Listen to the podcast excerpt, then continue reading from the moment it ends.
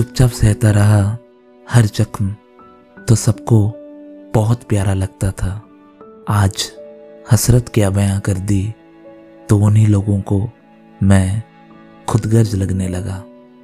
उम्मीद जगाई अपने अरमानों को संवारने की तो ना जाने क्यों चुभने लगा मेरे शुभचिंतकों को। अचानक यूँ खफा हुए मुझसे, जैसे किसी ने नज़र लगा दी उनके मुस्कान को।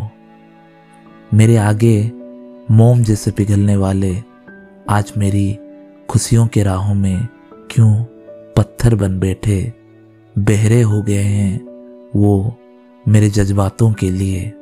आखिर मेरे ख्वाब ऐसा भी क्या गुनाह कर बैठे।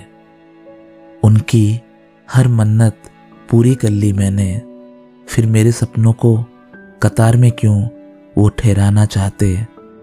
हर मुमकिन इच्छा जिनकी कामिल की मैंने, वो मुझे मेरे सुकून से जुदा क्यों करना चाहते?